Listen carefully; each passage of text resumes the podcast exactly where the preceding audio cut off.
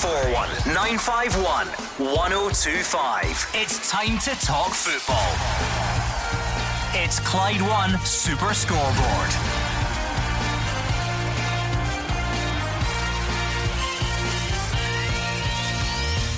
Good evening and welcome to Clyde One Super Scoreboard live from Hampden, Scotland. Welcome Belgium, the world's number one side. Qualification from the group already looks beyond Stevie Clarke's side after Friday's defeat to Russia. Can they salvage some sort of pride tonight? Two proud individuals alongside me, Gordon Duncan, is Alex Rae and Hugh Keevins. A reality check or redemption after Russia. It's one or the other for Scotland tonight. Steve Clarke says honesty is great, Gordon. So here is the truth as I see it. We've got a good goalkeeper. We've got one outstanding talent in the back four. We've got some nice players in midfield. And we have absolutely no strikers. We are limited for choice, and that is why we are making limited progress at international level. There's no shame in it. This is simply where we are at this point. Yeah, a real dose of uh, reality kicked in uh, against the Russians, Gordon. I thought they were better across the board, uh, you know, and the reality is now that this campaign is effectively finished. Uh, we're up against one of the best team uh, in the world. They come with a host of superstars tonight, and where they go, I would expect a few changes tonight. Gordon, I'm sure we'll be discussing that over the next couple of hours. I mean, Hugh Keevins, a game against Belgium is daunting at any time. You just have to look at our recent head-to-head record against them. But to come so soon on the back of all the disappointment from Friday, all the doom and gloom, all the soul searching about where we are and where our qualification hopes lie the challenge tonight looks absolutely massive. Yeah, that's why it would be typically Scottish of us to go out there and get a result. But I think you have to be logical, rational, and understand that in De Bruyne, Lukaku, uh, they have players of exceptional quality. They're not number one in the world rankings for nothing. Lukaku worries me. He's two goals off 50 for Belgium. Does he fancy himself to go to 50 here in our city? Uh, they're an outstanding side, and we would have to be exceptional to get anything. 0141 951 1025. That's the number you need to get in touch tonight. Like it or lump it, we are playing against Belgium tonight, quarter to eight. So you've got until then to hatch a master plan for us. Who should we play? How should we go about it to try and pull off the unthinkable? You tell us 0141 951 1025. And if you would rather tweet, then you can find us at Clyde SSB. The first task, Alex Rae, is going to be somehow to address the wrongs from Friday, of which there were many. Yes. What were the main ones? Well, for me, when they got uh, a goal in front, Gordon, they literally decided to camp on their 18 yard box, inviting uh, the Russians to get ahead of steam. And you just can't do that. If, if, we're going to try and get anything, and I don't mean being gung ho, we need to try and press them in the right areas and further up the pitch. So they may well try and maybe put a line, maybe about 30 at 5, 40 yards as your defensive line, and then press from there, Gordon. Because if you end up going to the 18 yard box, everything that's popped in around your box invariably with the quality that we're talking about. I expect Lukaku to come back into the fold tonight. You'll get Januzaj, De Bruyne, Tielemans, uh, Meunier. You know, the, the, the, list is endless, and this team will really hurt you.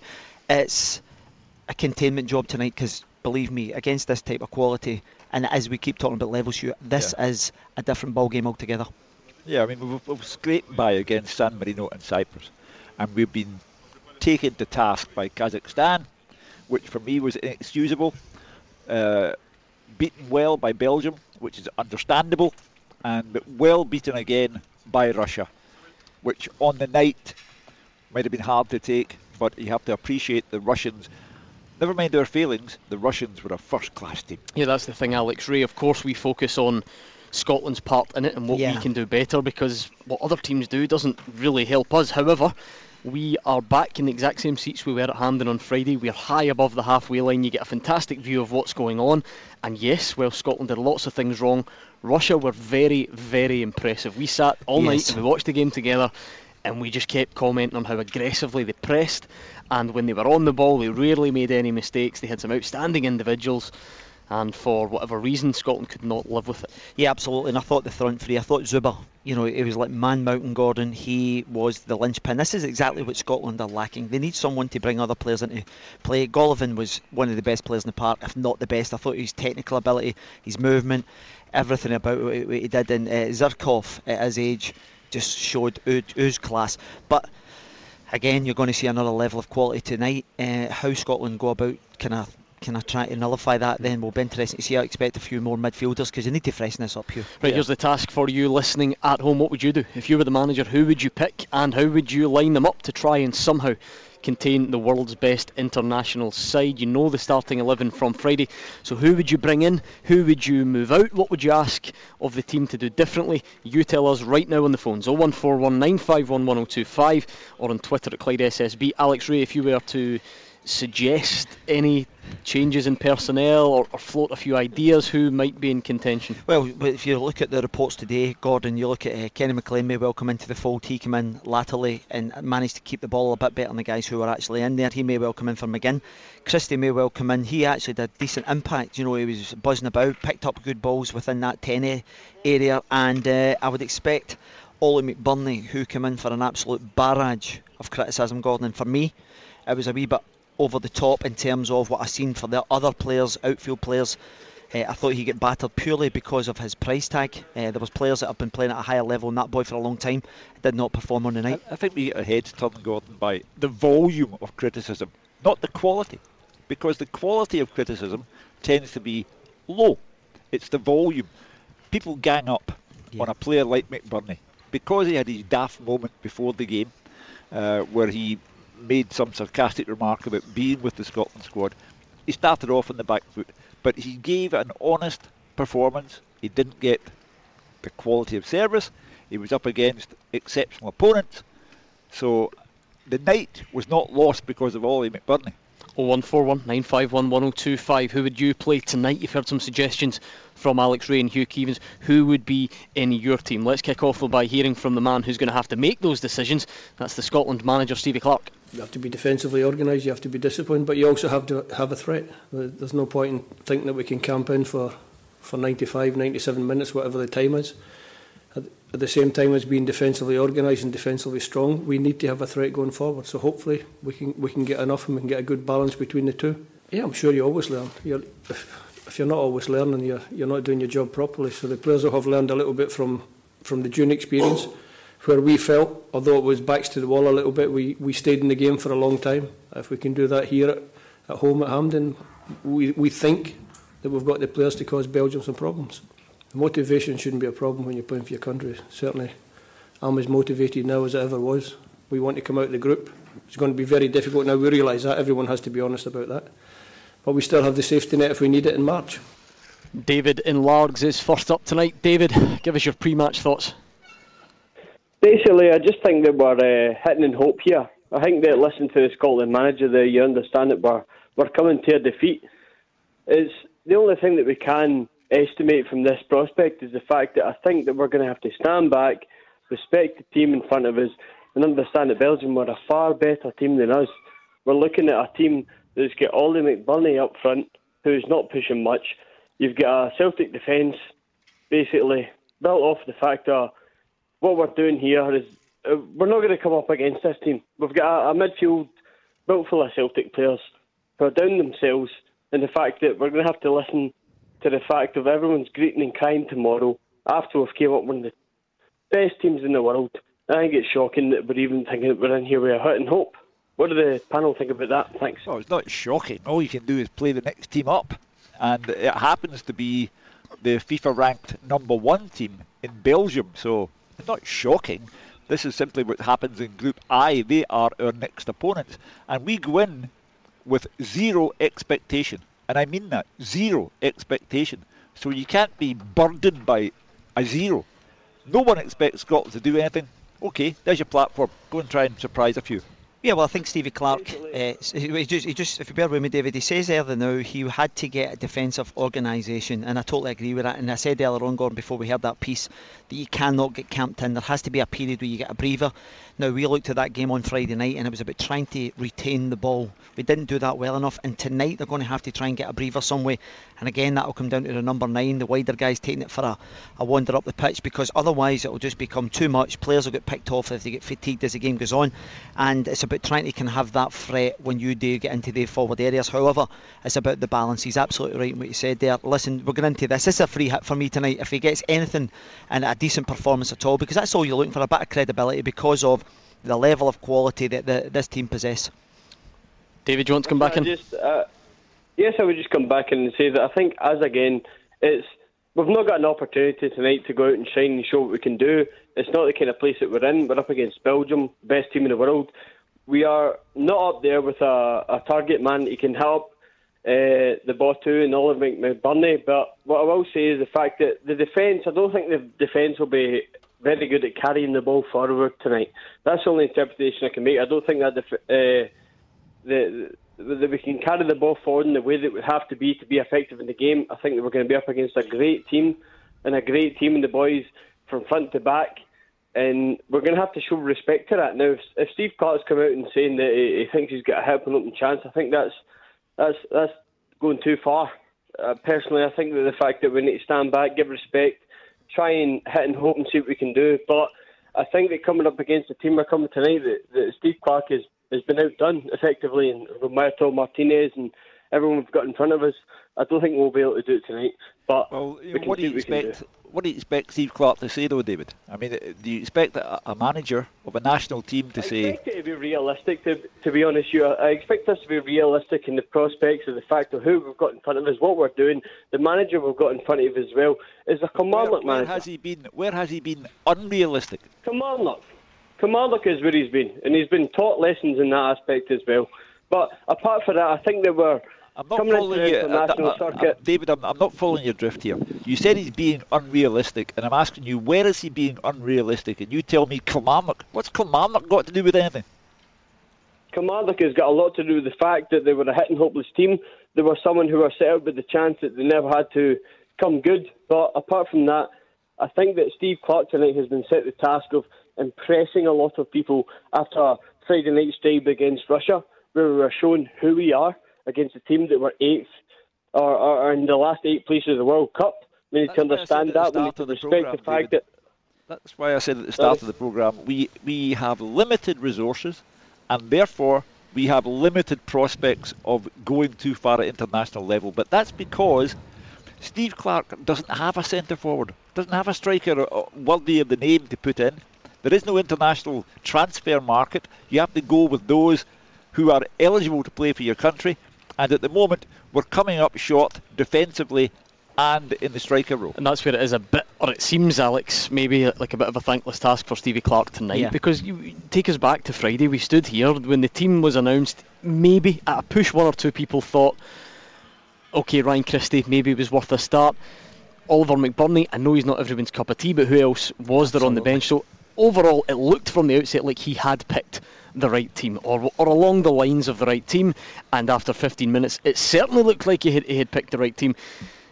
What happens thereafter then, and what can he, as a manager, do differently? Well, it's difficult because he said after the game, Gordon, that he says if, he couldn't understand why they dropped off. Now, if he doesn't understand, he's the guy that's leading it. The players themselves have like, subconsciously dropped off. But 15 minutes is probably the worst thing that could happen to Scotland at that point because scored too early. yes, absolutely. And so the thing is, Gordon, annoyed uh, them. Yeah, well, this is the thing though, Hugh. But see, when we were watching this, the first 15 minutes, thinking this is brilliant because you've got high energy. McGinn's charging about, McTominay's charging about. All of a sudden, you've got people pressing them, and they became a wee bit uncomfortable. There was more pressure on the ball, and they're trying to kind of help the ball on to the to the big centre forward. But as the game wore on, we deepened they get more and more confidence, and it was all little give and goes. The fullbacks were actually at one point their highest players because they'd so much at the ball, and we can't afford to do that tonight. Otherwise, it could be an absolute down. Well, as it was on Friday, the Hampden pitch is in magnificent condition. The Scotland players are out having a look at it at the moment, all out there uh, in their groups, looking fairly relaxed uh, ahead of what should be a testing evening. I suppose that's another factor, Alex, because we, we praised the pitch on Friday night. And sometimes when you go away in international football, that's part of the challenge. You're going somewhere where it's horrible yeah. and the home team make it horrible for you. If you're Belgium and you walk out onto that, you're delighted. Yeah, I because that plays right into your hands. I should move it to some junior park somewhere and Listen, give us a chance. What we should have done is we should have got the groundsman to put a not cut it for about four months, so it was about eight feet long now, so that they couldn't charge through it. But Listen, you're trying to showcase the game as well. You're trying to. Yeah, uh, I was joking. Uh, no, just, of course you were, absolutely. and the thing is, you, you want to play in a good surface. Now, Hampden has taken a, a lot of stick over the years. You know, it's been cutting up because it's been relayed over a period. And uh, but when you look at it t- tonight and on Friday night, it's a perfect surface. Now, I'm looking at these guys all relaxed, and now they have to get focused on their job. They have to be extremely well organised, and no one can fall asleep um, because if they do, uh, Gordon, they'll, they'll get terrorised. 0141 951 1025. That's the number Archie in the south side has dialed. Come on then, Archie, give us the master plan. What can we do tonight? It doesn't matter, guys, if we move to the red, the red ass pitches in the Queen's Park. It'll still get thrashed. Anyway, what I was going to say, there's such a thing as being organised. Uh, we know we're not as good as Belgium, uh, but we have to be organised.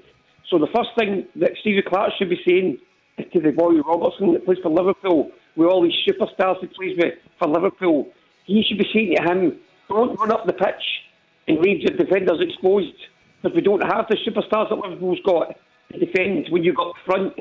That's what happened against Cyprus. He was posted missing Robertson. He can't be doing that. He's playing for Scotland. He's I'm not playing sure. for Liverpool. Actually, to be fair, I'm quite sure that Andrew Robertson. Hold on, hold on a minute, you. Carry on. Carry go, on. on, mate. On you go. On you go, Archie. I would, I would just like to say as well, it's not all the boy Robertson's fault as well, or the manager. We've all got to be realistic. Some of the players we've got are atrocious. I mean, that guy Phillips come on, and his first three touches, as soon as he touched the ball, it rolled away from him. He can't control the ball. Now, I watched Blackpool uh, last week against against Portsmouth. Some of the Blackpool players who show that Phillips how to control the ball, and he's supposed to be a Scotland player. It's disgraceful. And and O'Donnell and Cooper, these guys. I mean, I know we've not got great riches, but there surely must be better players than them because that they can't even control the ball. Half of them. It is disgraceful. Anyway, um, I'll go back to the original point about Robertson. I'm quite sure that Andrew Robertson knows when to stay and when to go. He didn't win a European uh, Champions League medal uh, because he doesn't know how to play football. Uh, you're talking about disgraceful. It's not disgraceful, Archie. I'm trying to make the point here that we are what we are at the moment. We have limited resources. We are torn between Ollie McBurnie, one goal for Scotland, and Matt Phillips, no goals for Scotland.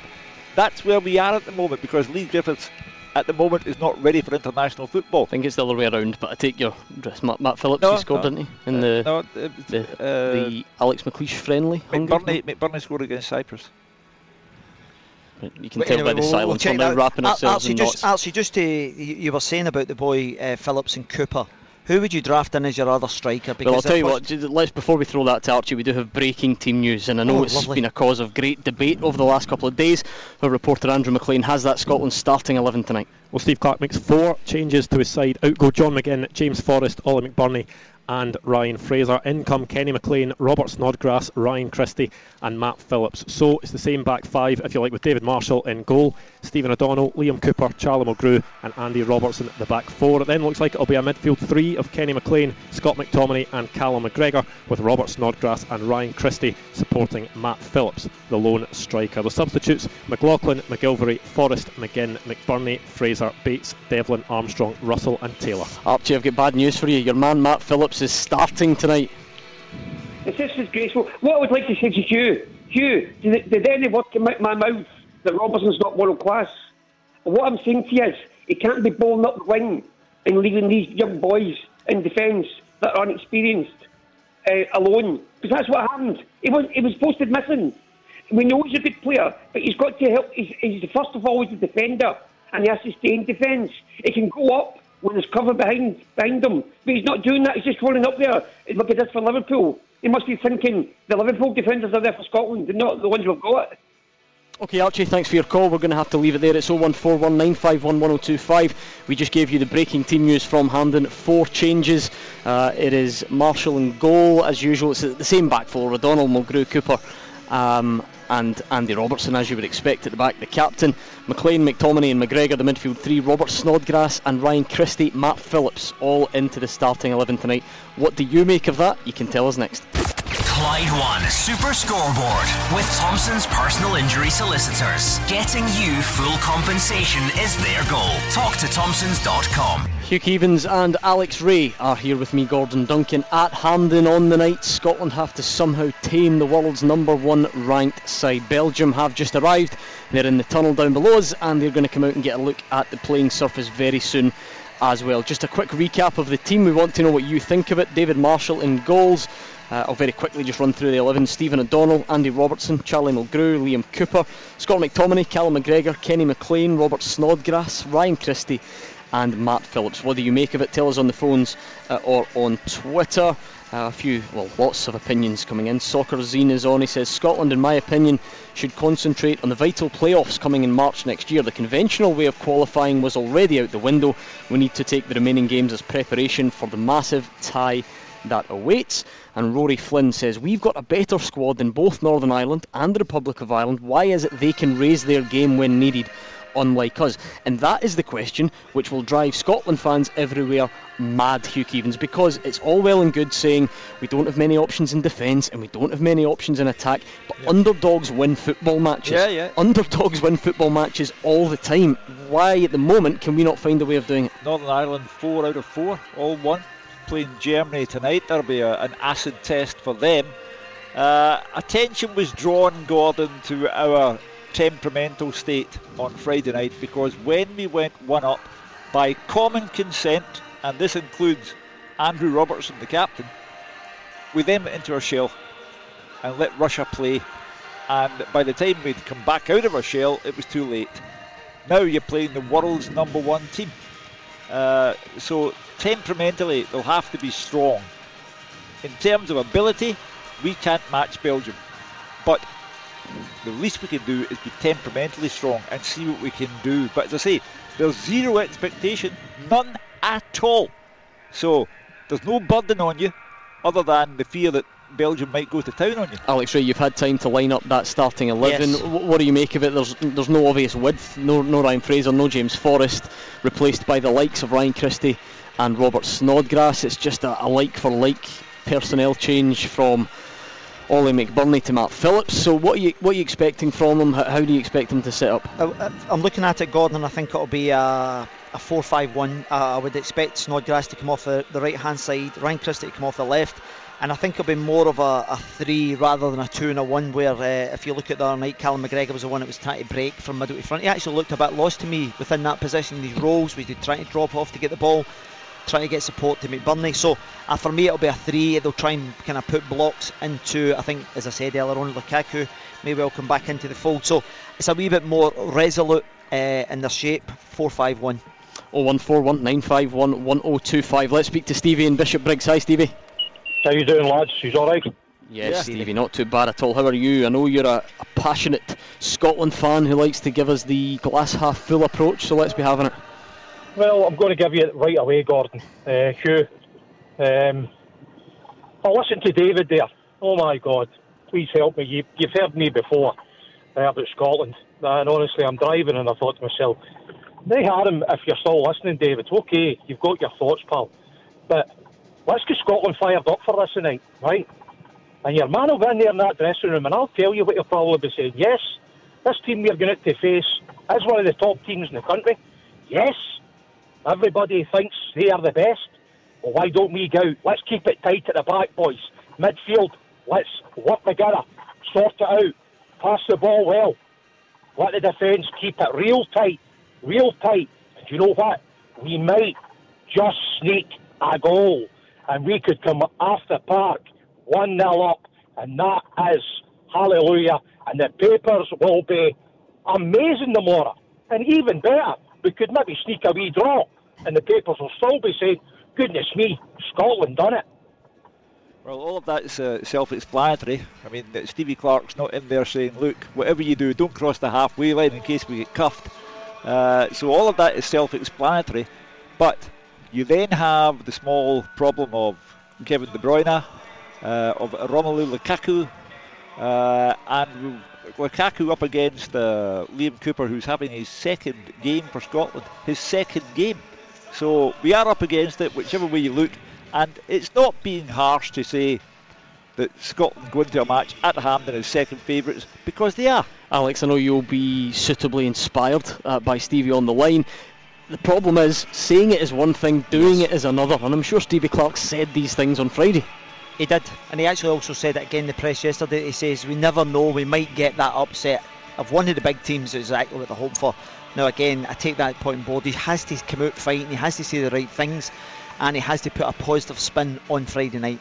Again, going back to this game today, I was looking at uh, the Januzaj, Lukaku, Dries Mertens, Praet, Benteke, Chadli. They're just the options in the front area. But he's absolutely right what he says there, Stevie, in terms of the midfield have to be organised. They have to know their jobs. They have to put blocks on, and they have to give that backline support. And they have to have some sort of outball because otherwise it'll just be uh, backs to the wall. Uh, Stevie, what do you make of the Scotland starting 11 tonight? The likes of Ryan Christie coming in, Robert Snodgrass, Matt Phillips, they're the ones that, Kenny McLean, they're the ones that come into the team. Are you happy enough with that? Well, you can only be happy. That was my next point to Hugh and the boys. Scotland can only play with what they've got. Let's be let's be honest, right? Let's look at the Scottish game in general. We do not have a great selection of players to play for the national team we do not have compared to other countries. So Scotland has to play with what they've got. And Stevie Clarke has selected what he allegedly believes is his best 11 the night to get him through a very, very hard game.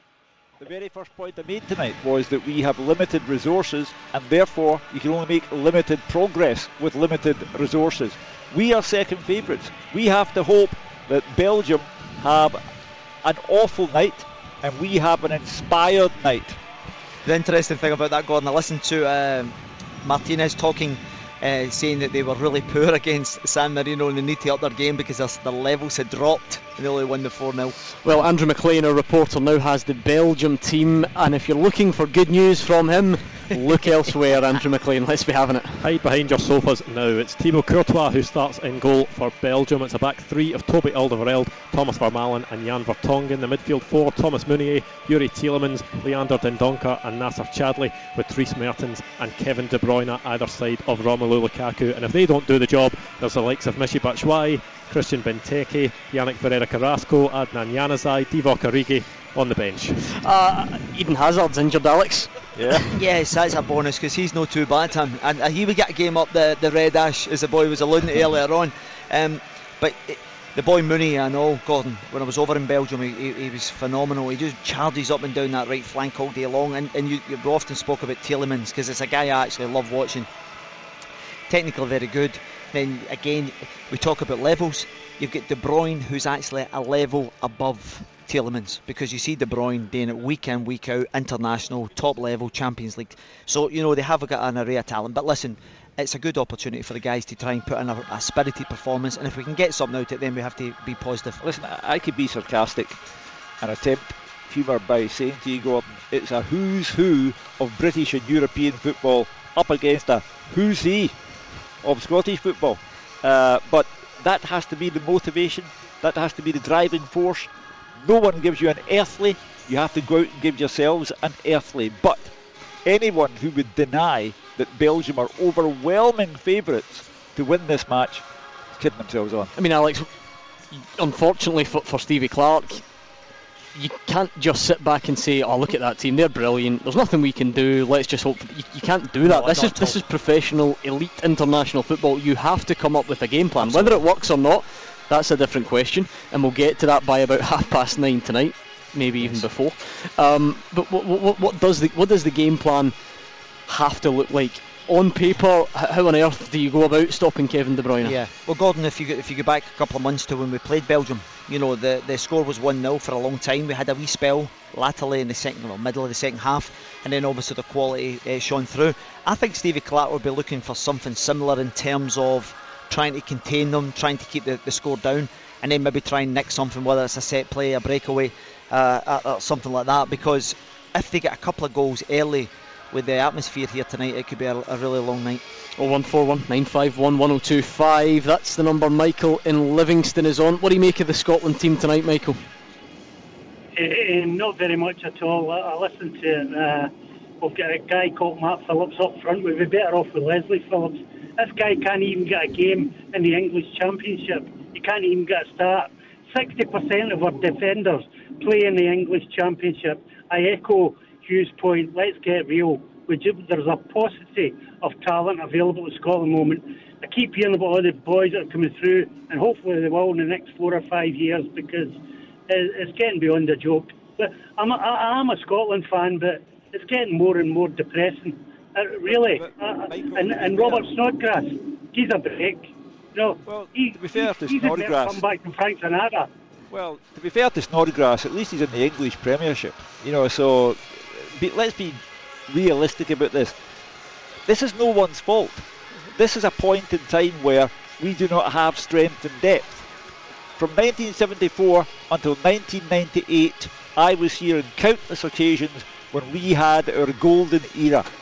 World Cups, European Championships, the iconic players from Denis Law to Kenny Dalglish.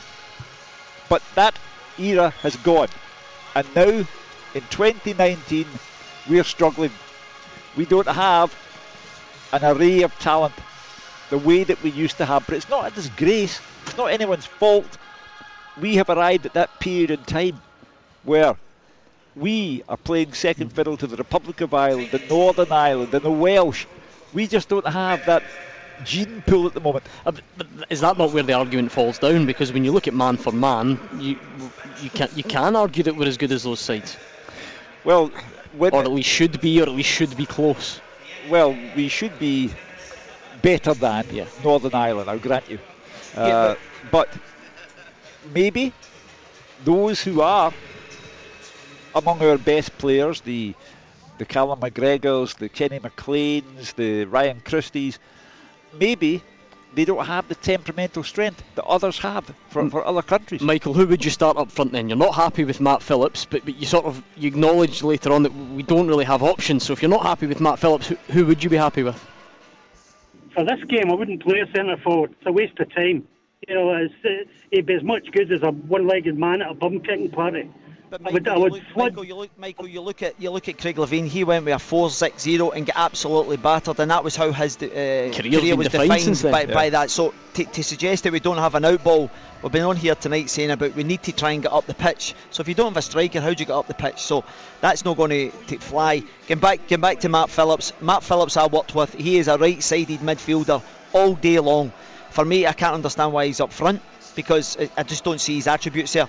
But to get back to the point what Michael actually said, Gordon, he's more or less started all West Brom's game this uh, this campaign and played 35 games. So to suggest that he's not playing uh, in the championship is totally incorrect.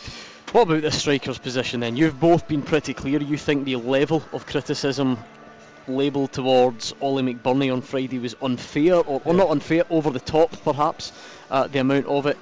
And tonight it's Matt Phillips how difficult a position is that? I mean, how far do we have to go back to find a genuine number nine Scotland striker who was widely praised? I mean, I, I, he can barely even think of one. I mean, Leigh Griffiths had his, his moment in the sun at hand and he scored his two yep, free kicks. Yep. Stephen Fletcher's had the odd good game, but gets pilloried by people as well.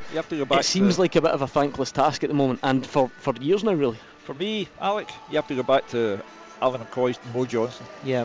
You know, the, yeah. when we last had a, a good pick of strikers, um, they're not there.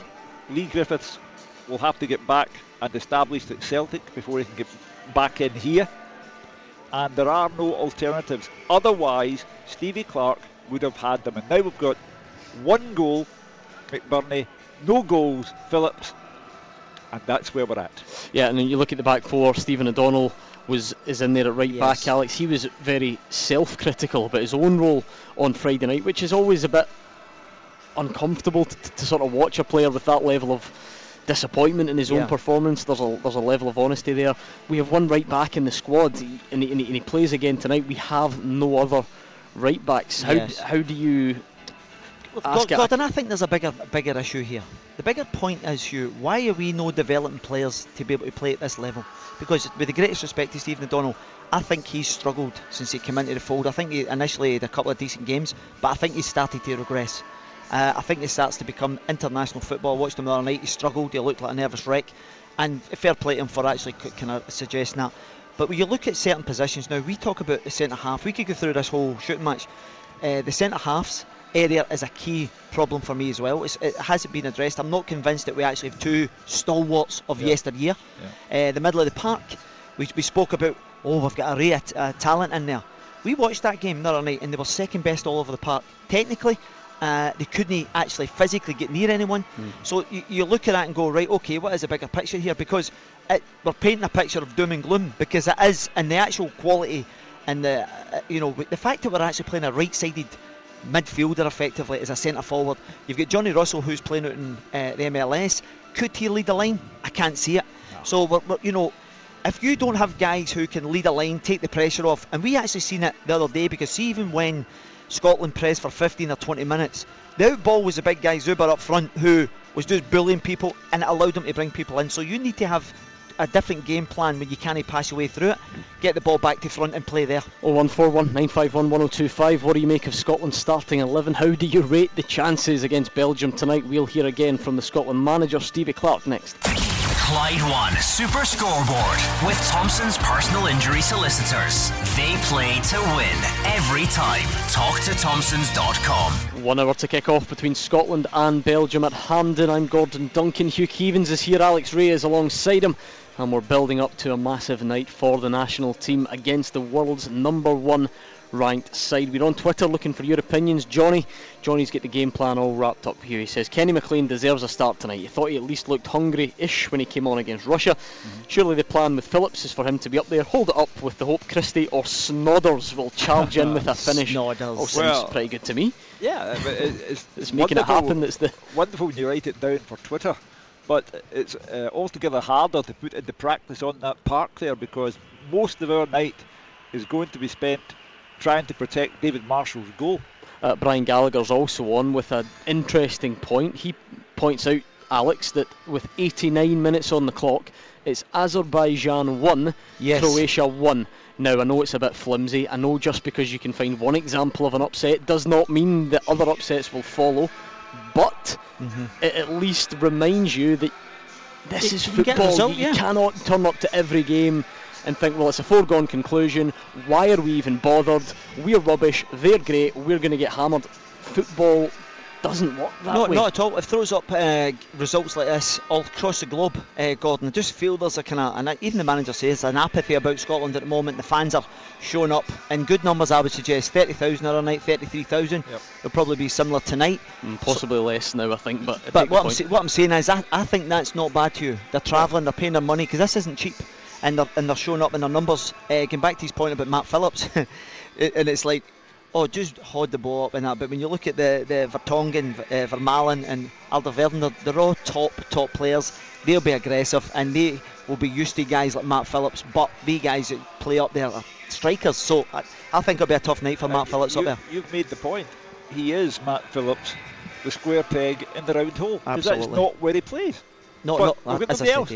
01419511025. That's the number Alan is on. Alan is a Rangers fan from Drumchapel, but in Tenerife. Alan, oh, stop it, Alan. Uh, how are you doing? Are you just trying to get as far uh, away from this game as possible, Alan? Oh, I know. I watched the game the other night. I just managed to get here in the Friday night game, so I just managed to catch maybe the second half. And Rangers, uh, sorry, Scotland were 1 0 up, but by the time I got here, then Russia scored the two goals, and quite disappointing, really. But uh, Oh, I? I bumped, Yeah. uh, sorry, I just uh, say, I bumped into Jim Duffy the other day. In Tenerife? Aye, Jim Duffy was in here the other day, aye, and he just, I got his autograph and I just said to him, well, the next time you're in, I'll try and give a call, and if I can get on, I'll talk to you. so that's why he wasn't in on Wednesday, Hugh. It's all Well, becoming clear. Must be paying some wages at the bar. now. Yeah. Hope he's got sunblock on. Don't want him to come back with Yeah. sunburn. Alan, what do you what do you think of the, the game tonight? Any any chance whatsoever?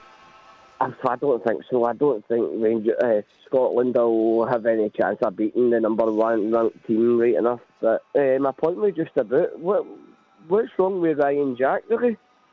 He's been Eh, I know mate. he, Yeah, he he's been said s- he's he's been got sent- a, He's been sent a back to Rangers, but Alan. He's been sent back to Rangers. The, he had a bit of swelling uh, on Friday.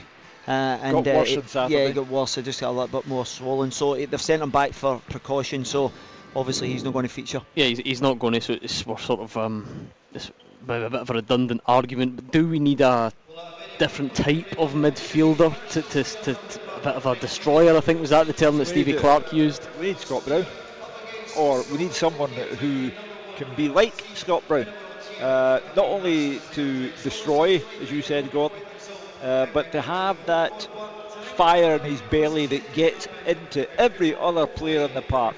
And we don't have a Scott Brown out there. Why can't John McGinn do that? Or could John McGinn do that? I know he wasn't at his best the other night and he's not starting this evening. Um, is that not something he yeah. could have in his locker? Gordon, possibly. Um, I, I, watched John the other night and it's very difficult. He charges about, he's got so much power and strength. Um, and I take Hugh's point in terms of we pressed the game really well for 15 minutes. The, the, the, I think we're at our best as a nation when we get in people's faces. I think it galvanises the punters because you can see you having a go. We've seen it time after time. Going back to the years and years ago, you get in their faces. Mm-hmm. Now I know it's very difficult to maintain that when you're up against a team possession base. One of the things that I think we are desperate for, never mind a Scott Brown or a someone like him that's going to galvanise and charge about, we need someone to get on the ball. We need someone to retain the ball. Mm. We've got to be able to handle yeah. the ball because we do not keep the ball long yeah. enough. Again, though, right? Again, in theory, and granted, of course, you're right because none of this happened the other night. But sure, so when did Callum McGregor stop being able to handle the ball? What about Scott McTominay? I know he's not everyone's absolute favourite, but surely he can handle the ball. So where is it going wrong? Because it seems like on paper we do have these guys. Well, it's interesting because we watched that game that other night, and out to a man, people who have actually spoken uh, post Russia have said the disappointing thing is we didn't keep the ball, the ball away. Yeah. So what I'm saying is, Gordon, I don't know. Well, and that's the thing. I'm not disagreeing with yeah. you. Of course we didn't on Friday, yeah. but are, are we really that so we're really in the, the doldrums so much that we're saying that even Callum McGregor and Scott McTominay and John McGinn aren't good enough at keeping the ball, or is it or is it something that we're doing wrong in terms of executing a game plan? Well, the thing is, it partly could be that we don't keep the ball long enough in terms of when it goes up front because of the actual delivery. When, when teams presses, we might not have enough. It, it doesn't necessarily. It can't be just one guy that's good on the ball. It's got to be a collective thing where people are comfortable because once Callum McGregor passes it to whoever, they've got to manipulate the ball and keep it and then keep wee phases of play. And they've got to overcome a high press because what happened the other night was the ball just was getting shelled up to Ollie McBurnie. It was just a fighting ball and he just totally got outnumbered and outmuscled on the night. So we're going to have to be braver, Gordon. So McGinn, I know they're not playing, but McGinn, McGregor, and McTominay all play at a very good level of football. Surely they'll be able to manipulate it. Even the fullbacks, you know, on their day can handle the ball. So we've got to be braver.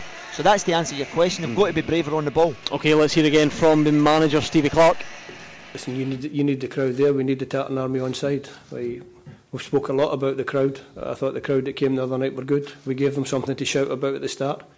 Not so much I'm not so sure it was a, a nervous, nervousness in the crowd that, that got got onto the pitch and affected the players. I think the the fact that Russia got a good control of the game makes the crowd go quiet, but going quiet and being nervous is two different things. I think is that listen, all the players are very, very experienced players at, at their own level, so they should be able to handle the, the pressure and the expectation. I, I think the, some of the talk after the game about the nerves and not handling the game properly is, is a little bit. It's not it's not wrong. It's, it's not quite right, you know.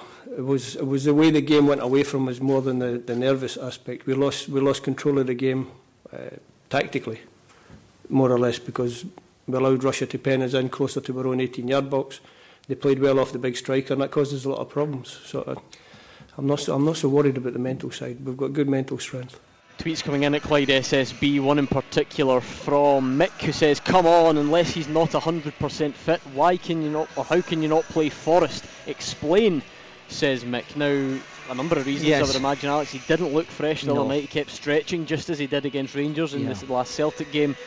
And uh, perhaps it's a more defensive personnel, even if Forrest was flying yeah, at the moment. Yeah, well, I, I, covered the Rangers game, Gordon Rangers Celtic game, and he looked out of sorts. He, he took off that game. We watched him the other night, and throughout the game, when the game was uh, the ball was out of uh, into touch, he was stretching off as well. He looks to be as if he's either carrying something or he's feeling a bit tired because this is a guy who plays 50 odd yeah. games a season. Well, Callum McGregor had, uh, if I memory serves me correctly, 69 games last season and he just never stops this guy. And I think he shows signs at times of running on empty and the same goes for, for Forrest. 01419511025, that's the number you need right now because it's time for this. Beat the Pundit with the Scottish Sun. For the best football news and opinion online, thescottishsun.co.uk slash football. Finished last week with a hat trick for the listeners. Three wins in a row against the pundits. They've had a bit of downtime at the weekend, a bit of R&R to get your, your mind back in the game. Are you feeling fresh? Oh, I was busy crowding a gala queen. I didn't have it all to myself. That is true, and we'll maybe get to that later on. But if you want to play Beat the Pundit tonight and take on Alex or Hugh to try and win a signed ball, then the time is now 01419511025. Be quick because you only have until the news at 7. Clyde One Super Scoreboard with Thompson's personal injury solicitors. Compensation you deserve. When there's been foul play, talk to Thompsons.com. Hugh Keevins and Alex Rae are here with me, Gordon Duncan, on tonight's Clyde 1 Super Scoreboard. 45 minutes from kick-off between Scotland and Belgium. Can Stevie Clarke's men do the unthinkable? Let's take a breather though and play Beat the Pundit first. Beat the Pundit with the Scottish Sun. For the best football news and opinion online, thescottishsun.co.uk slash football. The pundits had a disaster last week. Three wins in a row for the listeners Wednesday, Thursday, Friday. We gave them Saturday off as a result. They had such a bad time of it. We thought we'd let them get away uh, and try and swat up ahead of this week. Let's see if it works. One of them, Hugh or Alex, is going to be taking on Stuart from Greenock tonight. How are you, Stuart? Aye, not bad. Are you in the optimistic or pessimistic Scotland camp tonight? One camp seems to be a bit bigger than the other at the moment, I must say. Uh, I'm not too confident to be honest, but we'll see see how we get on. Hopefully we can get a point. Well, hopefully you're a bit more confident for Beat the Pundit. Heads you're up against Hugh Keevins, and tails it will be Alex Rae. And it's tails again, Alex Rae. You know the drill. You did it on Friday. Take about hundred steps in that direction so you can't hear us. I like you sending him away in case I don't make it back after 100 steps. I like this. I like this bit here. I like it when we can just keep telling him where to go. There he is. He's, he's far enough away, Stuart, so he can't hear us now. You've got 30 seconds on the clock. You will be head to head with Alex. Now remember, you can pass. Here is your chance to beat the pundit. Are you ready? Yep, ready. Good man. Your time starts now. What is the name of Kilmarnock Stadium? Rugby Park. Kenny Dalglish and which other Scotland player are on 30 goals for their country? Kenny Miller. During which decade did Scotland last beat Belgium? Pass. Who wears number 9 for Celtic? Leigh Griffiths. Name one country that Scotland faced in the 1978 World Cup. Brazil. At which club did Lee McCulloch begin his playing career? Kilmarnock. Okay, uh, let's bring Alex Rae back. He's not even looking at us. This could be interesting. He's miles away on his phone. Here he comes, making his way back slowly but surely. Hugh Keevins. Yes, yes. He's slower than he was on Friday. you ready? Absolutely. Right, same set of questions to you, Alex Rae, and your time starts now. No, it doesn't. Here it goes. What is the name of Kilmarnock Stadium? Rugby Park. Kenny Dalglish and which other Scotland player have 30 goals for their country? Denis Law. During which decade did Scotland last beat Belgium? Uh, 90s. Who wears number 9 for Celtic? Uh, Leigh Griffiths. Name any one country that Scotland faced in the 78 World Cup. Peru. At which club did Lee McCulloch begin his playing career? Motherwell. Which Rangers player has joined St Johnstone on loan? Holt. Okay, okay, okay. Uh, We hope. Stuart, what do you think? Alex sounded pretty confident, didn't he? Uh, I think he's won this one. I think he's done you. Let's find out the extent of the damage. The first one, the name of Kilmarnock Stadium, you both knew it. A nice, easy one to get us up and running at was Rugby Park. Kenny Dalglish and which other Scotland player have 30 goals for their country? It is Denis Law Stuart. They're both level on 30 as the, the top scorers. Alex knew it. He goes into a 2 1 lead. During which decade did Scotland last beat Belgium? It was the 80s. Was it the late 80s? 1987. Ah. Uh, so none of you got that right. Still 2 1 to Alex Rae. Who wears number 9 for Celtic? It is Leigh Griffiths. You both got that one correct. Uh, name any one country that Scotland faced in the 78 World Cup. You had the choice of Peru, Netherlands, or Iran. Alex Rae got that one. How old were you in 78? Uh, three. The hon- honest answer, please. Eight. Oh, there Or go. nine. A bit more memorable. Hugh Keevins was in his 40s, so he definitely remembers it. Uh, at which club did Lee McCulloch begin his playing career? It was Motherwell. And only Alex got to question seven. Which players joined St Johnstone on loan? it is Jason Holt. So it's a six for Alex and a two for you, Stuart Hardlines. Oh, not very good. Yeah, it was a good effort. Good effort, Stuart. I hope that's not a sign of the gulf in end result we're going to get at Hampden. Oh, Unless it's for us, of course. Do you know, I can even remember who got Scotland's goal against Iran. Uh huh. Tell us. It wasn't a Scottish player. It was an own goal by a player called Eskandarian. Eskandarian, yeah, that's yeah. right. Dark hair. Yeah. there we go. Well, listen, we'll take. I think we would take any own goal this evening. That's uh, a fair assessment. 01419511025 on the phones. Uh, we're also on Twitter at Clyde SSB. What have we got coming in here? Uh, on Twitter. Uh, Ryan McGeekey's not happy with the team. He says you'd be better off with Lee Wilkie and Christian Dailly at the back. Don't know what he's got against Lee Wilkie and Christian Dailly. I think uh, Christian listen, Dailly I, played many times. Yeah, I, I, had Lee towards the end of his career, so I think it's fair to say Rigman's past his sell-by date. And uh, also the the caddy to the stars of golf is on Twitter. Craig Connelly, oh, yeah. He says it's a first for me we, t- we, spoke about the last caller going to Tenerife to get as far away from the game as possible. Craig is staying on a farm in West Virginia and oh. he's on the oh. porch listening to you. Come on, Scotland, he says. Uh, but he's got the monkey with the hands over the eyes emoji, which suggests he's not too confident either. All the best to young Sonny, Craig. I also like this one that's come in on Twitter from Christopher Macalini who says, Not sure what would be more satisfying tonight beating the best team in the world or shutting up the expert panel of Clyde SSB as if you two somehow don't want Scotland to win. No, listen, you'll give your opinion, Hugh, but the, yeah. actual, the, the, reality is we're back on on Saturday. Tell them to give us a call and we'll see how it all goes. And, and, and the expert and panel or not. No disrespect to you two, but I know which one would be more satisfying by a mile. yes. It would be Scotland winning tonight. So uh, there we go. 01419511025. We're going to hear from Scotland's captain very soon. But let's hear from Brendan in Paisley. Brendan, what are you thinking? 40 minutes to go. Are you giving us any chance? Not a hope in hell, boys. Oh, Brendan, Brendan. I think, Brendan. personally, I mean, the chances of beating them, the last time we beat them was when we won the Scottish Cup, summer in 1987. That. That tells you a lot for the kick-off.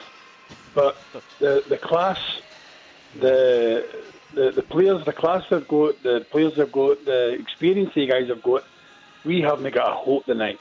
And to be fair, I think I mean, I'm, I'm no, it's not a slight on Stevie Clarke by any stretch of imagination, but I still, looking at that team tonight, he doesn't know he's in first team.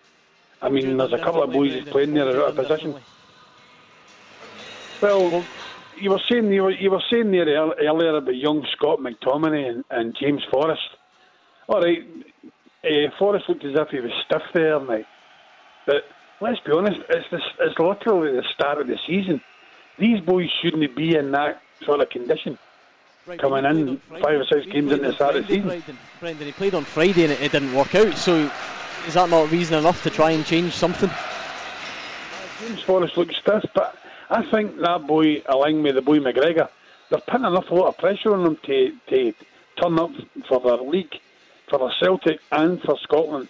There could be too much pressure on for them to perform, and they, they're, they're human. They can't do it. I mean, if they, if they get a bit of tight hamstring, they've got to slow down to protect themselves.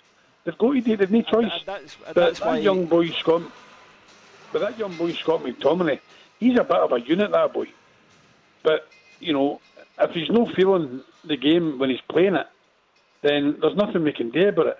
I just think that uh, the, the the way the Scottish game is at the moment, we've got to get right back to the grassroots. We've got to try and uh, the SFA are going to try and get hold of some money and make sure there. that. We are there. The SFA are spending plenty of money. Yeah, that, that conversation's probably for yeah. another day. And by the way, we will have it because yes. we have it every time we no, fail to qualify. It's one of the great cliches, you know, uh, along with back to the drawing board. You know, of course, you get back to the drawing board. He's never been away from the drawing board since Friday night. Uh, but it's personnel. Everything's about personnel. Brent, Brendan's right here when he comes on and says you know, we, we, he outlines the, the quality we're up against and, and the chances of winning are slim. We acknowledge that. It's quite frustrating though because clearly the damage was done elsewhere. Had we been able to arrive to tonight's game not being thumped in Kazakhstan uh-huh. and not having lost here to Russia, yeah. you can feel a bit more relaxed about it and you can say, well, yeah, it is the number one side in the world. We've got no right to beat them. Let's go and see what we can do, see if we can put on a confident performance. But actually, everyone is so low They are expecting a hammering this evening, and that would just add to the woes from Friday night. We haven't done our, our business in the games that we had a genuine chance of doing something in, and now we come up against this. Well, Brendan said uh, no hope. Hope is the only thing we've got, in actual fact. Uh, you have to hope that somehow you can rise above Friday night's performance, hope that you can live with the incredible talent available to Roberto Martinez. Uh, so hope is the only thing we've got because if you take it man for man on pure ability, Belgium are better. I mean, Alex, one of the names mentioned was Scott McTominay, and we spoke about him on Friday night. Yeah. The, the, the biggest cliche levelled at him, if you like, or the criticism is he's only in the team because he plays for Man United. Now, we could probably spend hours debating that, yeah. but, but this is a guy who has gone away to Paris in the Champions League and played, and has played against Kevin De Bruyne, and has played against these guys before. Now, that doesn't give him a divine right to, to perform, but you would surely rather have a guy that can draw on those experiences than not. I think one of the reasons why he is playing Gordon is the level in which he's playing at. He's actually a regular starter now for Manchester United, all being at the at their best in terms of the league position and so forth. But he's up against, he's playing alongside World Cup winners. Uh, in Pogba, so I can understand why he's playing. He is athletic. He gets about. Having watched him close hand the other night, I would like him to drive the team forward at times. It's very simple because what he's doing is he's dropping in between the back line and he's just popping simple passes that has to be done round about 20 30 yards further forward to actually kind of get some momentum going the other way. Now, coping with the difference between playing with a very impressive club side and then playing for Scotland, that's something that applies to Andy Robertson. Yep. And again, we identified it before the game on Friday. One of the previous callers came on and, and had a go at Andy Robertson saying he gets caught too high up the field. This must be a real challenge for Andy Robertson because, as good as he is, if he's in a game and he's trying to, to influence things and make things happen, he'll want he'll surely want to get up the field. But if you're asked to do a very different job, it just doesn't have the same impact. Gordon, when I was watching the game the other night, I actually thought that he didn't get forward anywhere near his normal self. I think he was quite reserved. He kind of sat back with the majority of the game. Um, but when he does choose to go, it's not as if he's leaving, as the caller said earlier on, a lot of young guys. You know, I think Cooper's 28, Mulgrew's in his early 30s. O'Donnell's late 20s. So these guys should be experienced, and it's not just when he leaves. You then have your midfielders who should then filter back and be able to block off that, that, that, that particular side. And the music that's going to try and drown us out now, Hugh, is a, a band called the La Fontaines, old schoolmates of mine, I'll oh. have you know. Oh. So just in case you're wondering, there is an ML1 takeover of Hampden this evening, so that you can. I'll, I'll send you one of their uh, one of their cassettes, and you can check it out on the way home. Is that all right? Will we get on my USB? Uh, yeah, we'll see what we can do. We'll speak to the technical gurus at Clyde One, and we'll try and hook you up. But David is in Bishop Briggs. What have you got to say for yourself tonight, David? Hello, panel. How you doing? Yeah, good. Thanks. Um, just a quick thing um, about the team selection for tonight. Um, I think the best player over the past four or five games has been Ryan Fraser, and I cannot believe that he hasn't been chosen tonight to play. Uh, I just wanted to know your thoughts on that because I think he's a cracking wee player. He gives us a lot of energy, he gives us a lot of heart, and we're going with guys like Matt Phillips, who, in my opinion, just doesn't do enough for the team. Um, and the other point I was wanting to make was McTominay as well, um, who I know we're all talking about him playing for Man United. But I've never seen him play one good game for Scotland yet. And we've got, um, what do you call him, Armstrong on the bench, who, again, gives a lot of energy, a lot of heart. He always plays well for uh, Scotland, and he's been left on the bench again. In terms of, in terms of Ryan Fraser, I, I, I agree. I actually thought he put a lovely ball in for the first goal the other night for Scotland, and uh, he can get you up the pitch and things. So, but the actual people who are actually replacing him is either Christie or Snodgrass. So, um, you know, it's nothing to do with Matt Phillips. Matt Phillips is a straight replacement for Ollie McBurnie. But what, what about Ryan Fraser's omission, though? Would, would you have had I him was, in? Can you see where? Absolutely, I was surprised. I was surprised because for me, Gordon, he has the beating of fullbacks. He's like a throwback to the old days when he gets defenders backed up. And again, he, do, he does it against these guys as Absolutely. well, the, the, guys that he's going to be up against. Absolutely, I was, I was surprised. I take his point on board. That would suggest that Stevie Clarke has gone for a more cautious approach, Gordon. We, we had a caller on the other night who says this is a negative team, but when I seen Forrest and I seen Ryan Fraser, I didn't quite see it that way, all being it didn't quite materialise on the night. But tonight I think he's gone for a bit more resolute. And herein lies the challenge of picking an international team view because if you took a step back and the caller is suggesting play Stuart Armstrong and not Scott McTominay. That's you, you, you, know you're playing someone who can't get a game for Southampton over a guy who plays for Man United. However, that's not to say the caller's wrong because Stuart Armstrong has shown what he can do for Scotland. So how do you yeah. how do you balance all these factors up? I'm not sure that uh, McTominay does the, the job that Armstrong does and vice versa. So I don't think you'd be replacing like with like no. in that instance. Uh, but I agree that Ryan Fraser is a surprise on a on a fairly dismal night on Friday. He was one of the bright sparks. Uh, but if Steve Clarke has gone for a more cautious approach, I think that's understandable because the game ended on Friday night with a fairly hostile reception from the crowd. The last thing Stevie Clarke needs is a hammering tonight. We know there's a gulf an obvious gulf between Belgium and Scotland. But Stevie Clarke has to keep it tight. David, do you understand that then, the omission of Ryan Fraser, maybe just trying to be a bit more cautious on the part of Stevie Clarke? I do get the cautious part of it, yeah, but for me, this yeah, this guy is is truly a wonderful player. He's really exciting. Um, he gives us a lot of energy. Um, supplies a lot of goals as well. Um, he was weighted at what 16, 17 million pounds just at the end of the season there, tipped to go to Arsenal. And we've got guys that are playing at the second tier um, in the Championship um, that are getting a game ahead of them. Just can't quite get my head around that at all. Um, that was my kind of main point. Purely and simply for the purpose, David, of making sure we don't get a hiding. Well, well hopefully that is it doesn't case. matter Hugh, if we get beat if we get beat four nothing, five nothing, or you know, or one nothing. At the end of the day, we've got to go for it. There's no point in sitting back and letting Belgium, well, you know, take us apart. If we We're trying to get. It, if we go for it, we will get a hiding. Uh, we have to be cautious, and you know, for you to say does it matter if it's four or five nothing? Yes, it does because Steve Clarke will get pelters in the morning if okay. it's four or five nothing. Okay, we're going to have to leave that one there. Thank you very much to David, as we did on Friday, because it's a slightly shorter show uh, from us. We'll get your full-time teaser up and running nice and early. So tonight's question, sent in by Kenneth McGrouter. Thank you to Kenneth for sending the question in. He says on the 14th of October 1987. Scotland beat Belgium 2 0 at Hampden. It was the last time we beat Belgium. You know where this is going, don't you? What was the team? Can you name Scotland's starting 11 for that game? The last time we beat Belgium 2 0 at Hampden, 1987. Can you name Scotland's starting 11? Kenny Dalglish. Uh, no. Frank McAvennie? No. Maurice Johnston? Yes. Ally McCoist? Yes, you've got the front two. Uh, Alec McLeish? Willie Miller? Uh, McLeish, yes. Miller, no. Gough? Nope. Uh, Tosh McKinlay? No. Okay, we'll leave that one there. That's tonight's question. You can play along with us on Twitter at Clyde SSB. October 87, the last time Scotland beat Belgium, it was 2 0 at Hampden.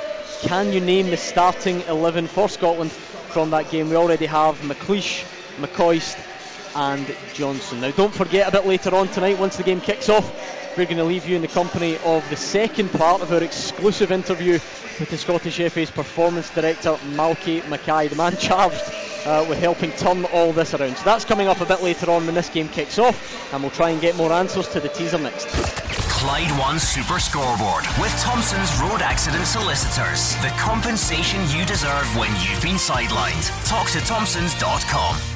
Alex Rae and Hugh Keevins here with me, Gordon Duncan, on tonight's Clyde One Super Scoreboard as we build up to Scotland against Belgium at Hampden.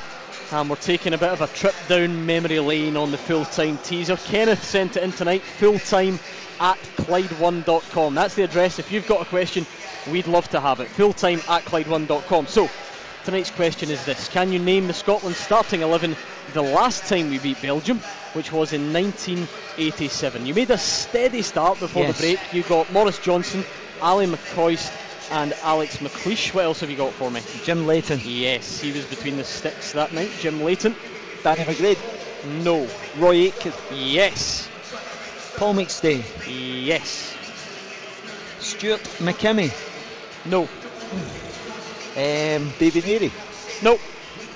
Pat Nevin? No. Did you just say that because you saw him downstairs yes. earlier on? No, sorry, it's not him. You're so see-through, Alex. uh, no, none of them. All right, that's a good start though. Maurice Johnston, Ally McCoist, Alex McLeish, Jim Leighton, Roy Aitken, and Paul McStay. Uh, let's hear from the Scotland captain, shall we? Because he's the man who's had to front up in the aftermath of Friday's disappointment. He's the one that carries the expectations. He's the best player in the team. He has the challenge of, of living up to that. Let's see what Andy Robertson had to say. It's about doing the things that we've worked on first and foremost, but and then it's about you know. I think I think we did show we cared because we were desperate. I think we were probably too desperate for the result really on Friday. I think that's why we started, you know, maybe panicking in our decisions and, and, and things like that. But um, you know, we we now need to show you know, bravery in terms of composure, um, you know, keeping our shape behind the ball because it's no secret that Belgium will probably have most possession and we need to be patient. But then when we get the ball, we need to be composed and we need to pick the right passes that we can cause them problems as well. So, um, you know, I think especially we can look at the first half against Belgium in the summer. I think apart from the goal um, at the back end of the, the half, I thought we were very good um, and we can take heart from that. But um, defensively, they were spot on, um, but maybe on the ball we could have been slightly better. So hopefully we can show that. I know it might seem tenuous, Alex Rae. People will scoff and say we lost 3 0 in Belgium. How can you take anything from it? But you can always learn. You can always learn from things that you've done. And result aside, there were periods within the game which will have pleased Stevie Clarke. And that, listen, that's all we've got to yes. go on. We don't have recent victories against the likes of Belgium. So he, he will take some small level of encouragement yes. from parts of that game in Belgium, won't he? Mostly from the earlier parts, Gordon, where it was uh, it was only one 0 They managed to kind of keep it condensed and then try to work their way into the game as uh, the, the, second half wore on. Uh, you're always susceptible when you're trying to chase the game to try and get back in to leave yourself open, and that's ultimately what happened because Belgium just need that moment because they have key players in key areas that hurt you. But the longer this goes on for Scotland, the better it will be. The key thing tonight, obviously, will be that they don't concede an early goal because you know then that will just kind of get everybody the, the apathy will kick in. It'll become more and more difficult for the players to kind of take the ball exactly what we were talking about earlier on and in tight areas and try and try and get a passage of play. Uh, the level of expectation on Andy Robertson's shoulder shoe is an interesting one because he's been so successful at Liverpool, but he turns up at Liverpool having just signed from Hull for eight million pounds. Eight, that you know, it's pocket change. No level of expectation. He's able to, to sort of feel his way in. Everyone knows his fairy tale story. But going back to what we said earlier on, he turns up here. He's a he's a, a left back with, with no disrespect to all the left backs out there. It's not the easiest position to take a game by the scruff of the neck from. Yep and he's the captain, so you cannot escape the level of expectation that's placed on him here in the Scotland jersey. Sure, he's the poster boy. Uh, after all, how many players who will play for Scotland in this era will also be able to say, I won a Champions League final? So he's the poster boy, and that's unfair because we're always told that there's no such thing as a one man team. Therefore, what happens tonight is not just about Andy Robertson, it's about all of the others and Andy Robertson. I've just looked at one frightening stat. Oh no. In the last three years, Romelu Lukaku has scored more goals at international level than Cristiano Ronaldo and Harry Kane. Give me a break, Alec. I said before the game, God, I felt as if he'd come in. He is frightening. We, we spoke about the Russian boy the other night. This guy's at a different level to that. He will be the focal point for this team, and he always finds himself in between the sticks. And, and his goal scoring record over the last few years has been phenomenal. Right, Peter is just along the road in Shawlands. How are you tonight, Peter? Hello, Gordon. Uh, thanks for taking my call. No problem, Hello? Peter. How do you see this one going?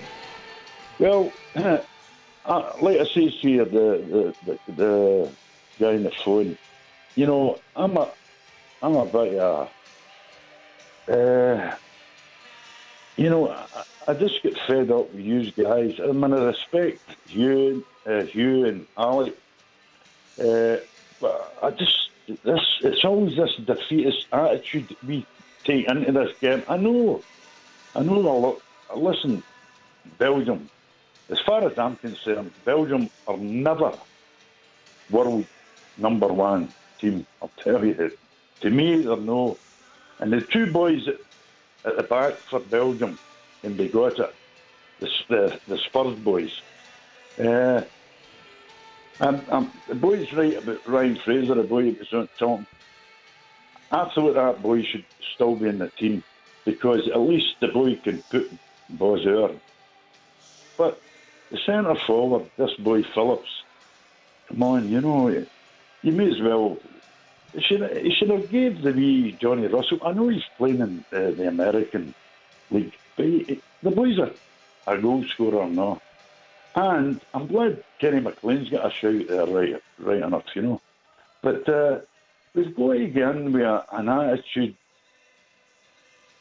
like Scotland teams before. I mean, how many teams can say, countries can say, they didn't. Uh, we've beat world champions. We beat England. We beat Brazil, and uh, at Hampden. You know, when they were the world champions, I know, I know that was a great team, Scottish team then. But we've got to get in with the attitude to take the ball, and you've got to win your individual battles. I still maintain you've got to do your individual battles. Now, Andy Robertson, a great left back, playing in a great team. Okay, the boy's captain, but he's he's never had a great game for for Scotland. I think he's, why, he scored a goal right enough the last time, I think. Peter, this but, is not uh, a defeatist attitude, Peter. Uh, yeah, I mean, you bring up examples like we beat England when they were world champions. Yes, we did, and we didn't qualify for a World Cup for another seven years. So, and if we hadn't qualified for a World Cup for nine years before then when we beat England. So that's got absolutely nothing to do with anything, no relevance whatsoever. It's not a defeatist attitude, it is a realistic opinion that Scotland at the start tonight as second favourites. Andy Robertson, the captain, has just said in the clip that we played, Belgium will have most of the possession all night long. That's because Belgium are better than us. I mean, Alex, don't get me wrong. You've, you've got to try where possible. Peter is right. You cannot turn up and give yourself no chance. But from us looking at it from the outside, there was a reason that the games like France here, when, when, yes. we beat them, the Gary Caldwell goal, yes, we have caused shocks over the years, and maybe, just maybe, we can do it again this evening. Uh, but there's there, there are umpteen reasons why people don't think it's likely, and you can't really yeah. argue with them. Well, listen, I listen to Peter's uh, argument there saying that these are not the number one. The reason why they're number one is the amount of games that they're actually winning and at a high level as well, and, and the personnel. Now, we're all here to give an opinion. We look at what we've actually seen over the course of the last decade or two, and it's been on the de- declining all the while. And uh, for me, for, if Scotland pulled off one of these shocks that Peter's talking about, it would be a shock. It would be a massive shock because of the levels. And when you look at the personnel that Belgium's got at disposal, we're only being realistic about what we think this is going to pan out tonight. Peter, I hope you're right, and I know you're just along the road in Shawland, so hopefully everyone's making so much noise in here uh, that you can't get to sleep later on because it's all gone so well. But we'll leave it there for now. Thank you, Peter. Let's revisit tonight's teaser. We're looking for the starting 11 for Scotland. The last time we beat Belgium, it was 1987. You're doing okay. You've got Maurice Johnston, Ally McCoist, Alex McLeish, Jim Leighton, Roy Aitken, and Paul McStay. Gordon Strachan? No. Gordon McQueen? No. Gordon McQueen. uh, what about? Um, you've got a couple of defenders missing. One's got quite a few caps, you would have to say. Malpas. Yes. Well oh, done. Good shout, too. So we're looking for another centre half, aren't we? Uh, what else have we got here? What about uh, you've got Paul McStay, so he would be Celtic midfield. What about Grant? what about the Rangers midfield at the time? Uh, seven would have been. Wasn't Ian Ferguson, was it? No, you've got the first name right. Ian. Ian, uh, Ian Redford, no. Durrant. Ian Durrant, yes. Ian Durrant. Well done, well done. How many is that? One, two, three, four, five, six, seven, eight. Three to get. These are tough, I must admit. so we're looking for the right right midfielder, aren't we? Left midfielder. These are really tough. Alright, I'll tell you what, we'll take a breather and we'll see if we can get the answers to the teaser as well as kick off coming next. Clyde One Super Scoreboard with Thompson's personal injury solicitors, the league leader for compensation. Talk to Thompsons.com. The teams are in the tunnel at Hampden, Scotland and Belgium. Kevin De Bruyne and Andy Robertson leading them out onto the turf. Can Stevie Clarke's men do the unthinkable here at Hampden this evening and get one over on the world's number one ranked side? Before we get to that, Alex Rae and Hugh Keevins, you have got some work to do on the full-time teaser. Starting 11, the last time Scotland beat Belgium, 1987. You've got three to get. Gary Gillespie. Yes, Hugh Keevins, Gary Gillespie. Well done to you. Did you say Alan McInally? Uh, you didn't, but you shouldn't because he's wrong. We're struggling now. Positions. Okay, uh, I think he was a midfielder. This is, I think this is the hardest one on the list. The clubs he played for, predominantly Leicester City. Never played for a Scottish team. Oh, Played for Leicester. Had a couple of spells as the Peterhead manager, but we're going back a bit as Ian well. Wilson. Yes, Hugh What's his name? Ian Wilson. What's you produced that? Wilson. That is an outstanding age. shout. Oh my God, what. Absolutely outstanding, Hugh Keevins. I love that. Ian Wilson, which means you've got one more to get. Position, position. Forget about his position. What if I told you that he was here tonight? He's at Hampden tonight. Stevie Clarke. Stevie Clarke. not, not only is he here, he has quite a big job on his hands. The Belgian national anthem just about to come to uh, its conclusion, and then of course we will hear Flower of Scotland. Before we get underway, the Scotland players are out on the surface at the moment, which again we've said it before, but it's worth reiterating. It looks absolutely magnificent. Unfortunately for us, that may well play into Belgium's hands more than ours, Alex. Rae. Yes, absolutely. I think it'll be a difficult night, Gordon. I think it could possibly be a three or four in Belgium's favour. A small band, or quite a large band, I should say, of travelling fans to our left from Belgium making their presence known.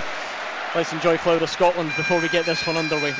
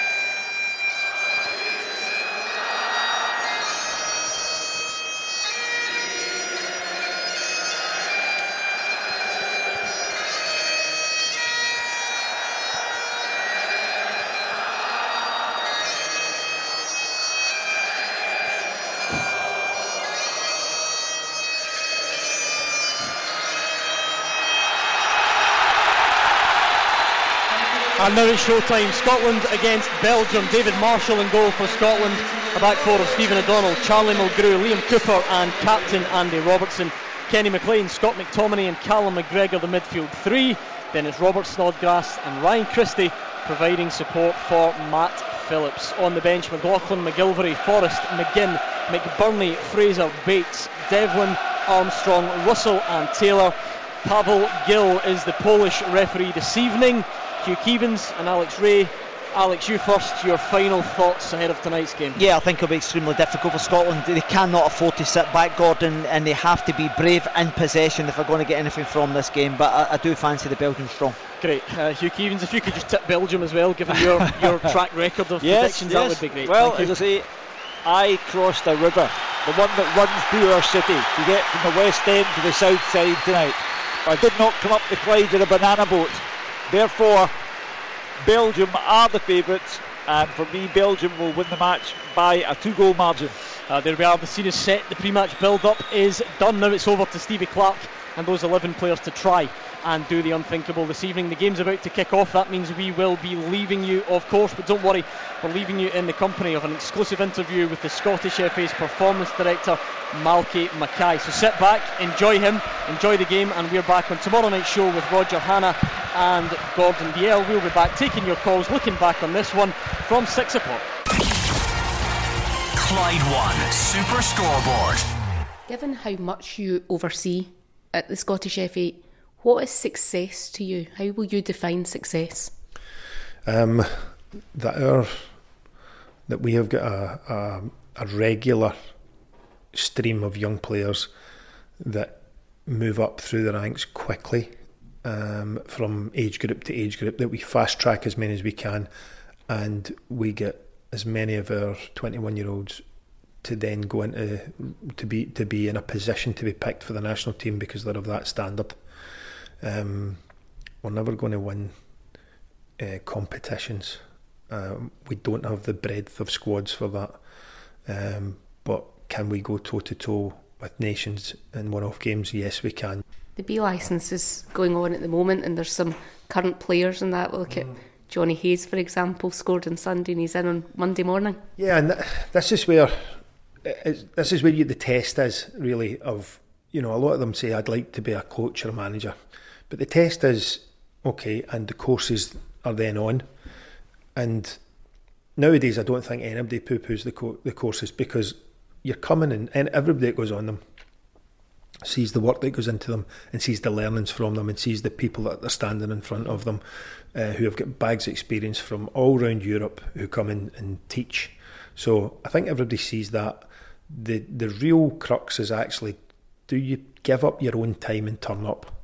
And you, that's when you actually see the ones that that okay you you actually want to go and learn here um, after that you, you you listen to them and you listen to their questions and you you see do they want to go and look off on their own and, and go and find best practice but on Monday morning after Sunday Andy Halliday and Jamie Murphy from Rangers and Johnny Hayes who'd scored the goal for Celtic on Monday morning at 9 o'clock after that game on Sunday we're up uh, on a cold, wet park in Edinburgh with their B licence, um, along with a, a, host of other um, footballers.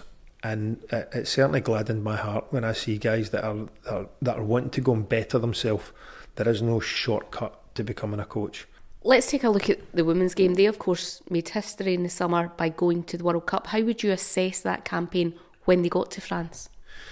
Um, I, I was certainly up close and, and, and personal first few days. Watched the, the training out in Nice, and it was um, it was terrific.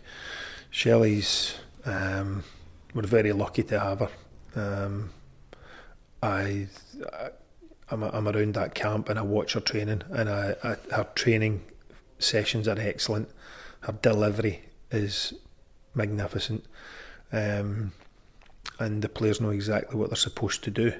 Um, so, um, for her being our national manager and uh, guiding us through that World Cup campaign, which was a really tough group. Let's be clear about that. Uh, we weren't supposed to beat Switzerland. We, we were supposed to maybe get to the playoff. Uh, and so, you know, coming off the back of the Euros, to then pull the group that we did was a blow. But um, through the campaigns, you know, they, they, they did so well. Um, obviously got to the World Cup. Um, and for anything to, to, to come out of that group would have been terrific. Obviously, everybody knows what happened in the last game. Uh, Japan and England were always going to be tough tests. Um, and for a group to go to their first World Cup, then it's experience. And they have got that experience behind their belt now, and they now kick into the Euros. Shelley's been honest. She's spoken about the debrief after the World Cup. Players reduced to tears. They had a few drinks before it.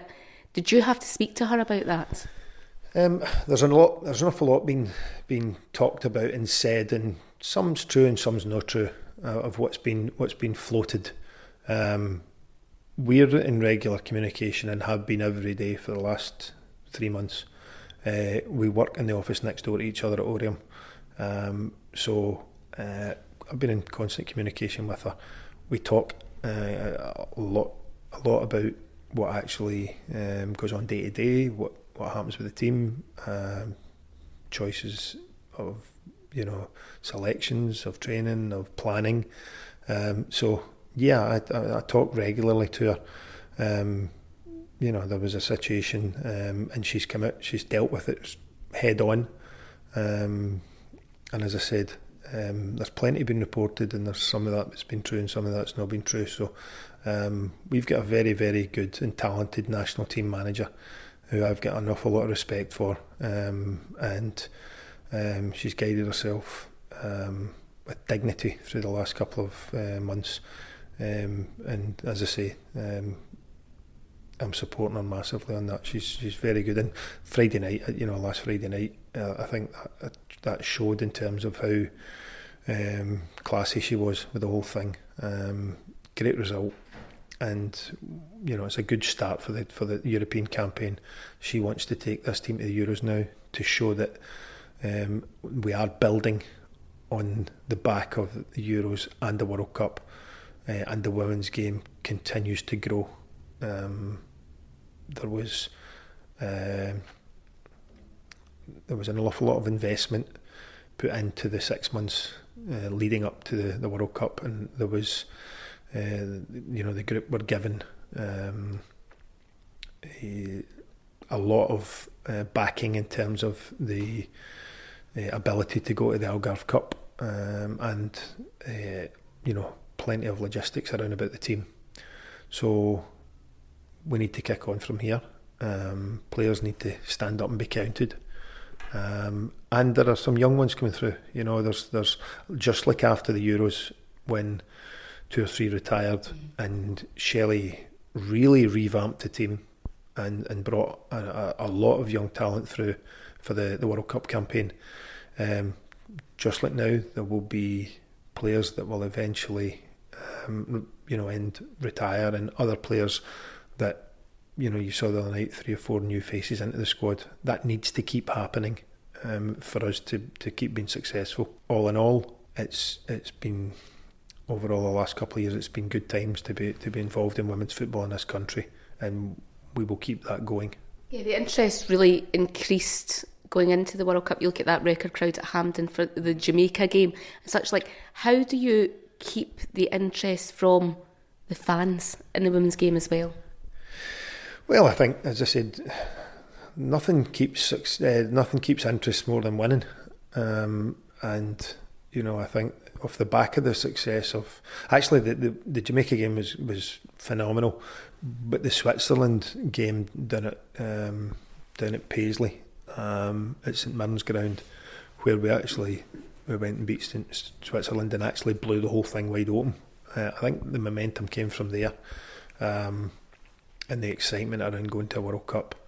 Um, and, and off the back of World Cups and, and Euros um, and uh, I suppose events, there's always a kind of after the, the, the Lord Mayor's show that you know things die down again. I think that's every event in in, in sport in the world, but um, the structure within the country um, means that that we'll, we'll not let that happen to an extent. We'll make sure that we we keep a structure in place, um, and our certainly our our youth coaches um, and Shelley leading that, uh, you know, and is certainly going to make sure that we have got the game out there for girls to play. That's the most important thing. Can we get can we get the game out to the public to play? Um, when the national team play, if we win, people will come. I suppose as performance director, the absolute dream situation for you is that Steve Clarke and Shelley Kerr are taking teams to the Euros. Yeah, yeah, absolutely. Um, I mean, as I say, my um, area is 21s and down. I've got the, the seven teams that are the 21s, 19s, 17s, 16s boys, and the 17s girls, 19s girls, and, and full national A squad. Um, and, and Steve's obviously looking after the squad, but me personally, for for Steve to um, guide the team uh, to the Euros, especially as they've been played in, in, Glasgow, but for, for Steve to, to guide that team brings um, so much more for the country. Prestige, obviously, kudos and awareness but also it brings finances back to the country again, and it brings much needed finances back to, um, as I say, the association, which then puts the money back out to the clubs and, and puts the money back into this game and grassroots and everything else that comes with it. Shelley off the back of, as I said, um, Anna going to the Euros and um, Shelley going to the World Cup. Uh, again, terrific for us if, if you know we, we continue this um, rousing start that she's had against Cyprus and we, we manage to get both teams to the Euros, that would be that'd be a dream. I think, and I think everyone in the country wants to get behind that. 0141 951 1025. This is Scottish football's league leader, Clyde One Super Scoreboard.